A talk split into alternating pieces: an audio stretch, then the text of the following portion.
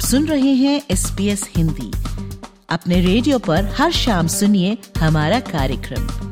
आप हमारा कार्यक्रम हमारी वेबसाइट पर और SBS मोबाइल ऐप द्वारा सुन सकते हैं। sbs.com.au/hindi पर जाएं।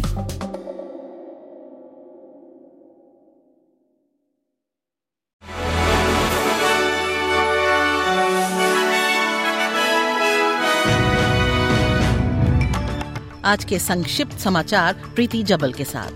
पूर्व प्रधानमंत्री स्कॉट मॉरिसन ने घोषणा की है कि वे फरवरी के अंत में फेडरल पार्लियामेंट यानी कि संसद छोड़ देंगे। श्री मॉरिसन ने मंगलवार को सोशल मीडिया पर प्रस्थान की पुष्टि करते हुए कहा कि वे कॉर्पोरेट क्षेत्र में नौकरी करने और अपने परिवार के साथ अधिक समय बिताने के लिए राजनीति छोड़ रहे हैं। क्वींसलैंड के निवासी ट्रॉपिकल साइक्लोन किरीली से जूझने की तैयारी में है, लेकिन क्वींसलैंड प्रीमियर सेवन माइल्स का कहना है कि आपातकालीन सेवा कर्मियों की थकान सबसे बड़ी चिंता का कारण है। खबर के मुताबिक कोरल सी में निचला समुद्री स्तर आज यानी कि 23 जनवरी के बाद एक ट्रॉपिकल साइक्लोन में तब्दील हो सकता है और गुरुवार यानी कि 25 जनवरी को इनिसफेल और अर्ली बीच के तट को पार कर सकता है।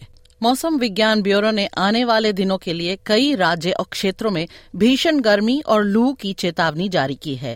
साउथ ऑस्ट्रेलिया के उत्तरी और मध्य इलाकों में गंभीर हीट वेव की स्थिति का अनुमान किया जा रहा है और कैनबरा में आज अधिकतम तापमान 41 डिग्री सेल्सियस तक पहुंचने की संभावना है।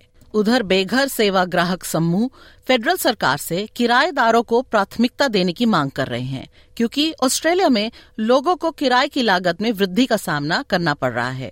नए कोर लॉजिक डेटा से पता चलता है कि देश भर में आवास की लागत में भारी वृद्धि हुई है। किराएदारों को अपने सिर पर छत रखने के लिए हर साल औसतन $31,252 का भुगतान करना पड़ता है। विदेश से समाचार में अमेरिका की पूर्व राजदूत निकी हेली ने 2024 के रिपब्लिकन राष्ट्रपति पद के नामांकन की दौड़ में सबसे आगे चल रहे डोनाल्ड ट्रंप के खिलाफ हमले तेज कर दिए हैं। ये तब आता है जब कल यानी कि 24 जनवरी न्यू हैम्पशायर में पहले GOP प्राथमिक चुनाव होने वाले हैं। वहीं फेडरल सरकार ने हमास और अन्य समूहों से जुड़े निर्धारित आतंकवादी संगठनों पर और अधिक प्रतिबंधों की घोषणा करते हुए कहा कि वे अमेरिका और यूरोपीय संघ जैसे सहयोगियों द्वारा लगाए गए प्रतिबंधों के अनुरूप है। विदेश मंत्री पेनी वोंग ने कहा कि हमास, हिजबुल्ला और फिलिस्तीनी इस्लामिक जिहाद से जुड़े 3 संस्थाओं और 12 लोगों पर प्रतिबंध लगाए गए हैं। खेल समाचार में ऑस्ट्रेलिया टेस्ट क्रिकेट के कप्तान पैट कमिंस ने ऑस्ट्रेलिया दिवस के मैच की तारीख में बदलाव की मांग की है। इस साल 26 जनवरी को वेस्ट इंडीज के खिलाफ दूसरे टेस्ट का दूसरा दिन है और क्रिकेट ऑस्ट्रेलिया ने इस टेस्ट को ऑस्ट्रेलिया डे मैच का ब्रांड नहीं बनाने का फैसला किया है। इसके साथ ही आज के समाचार यहीं समाप्त होते हैं। धन्यवाद।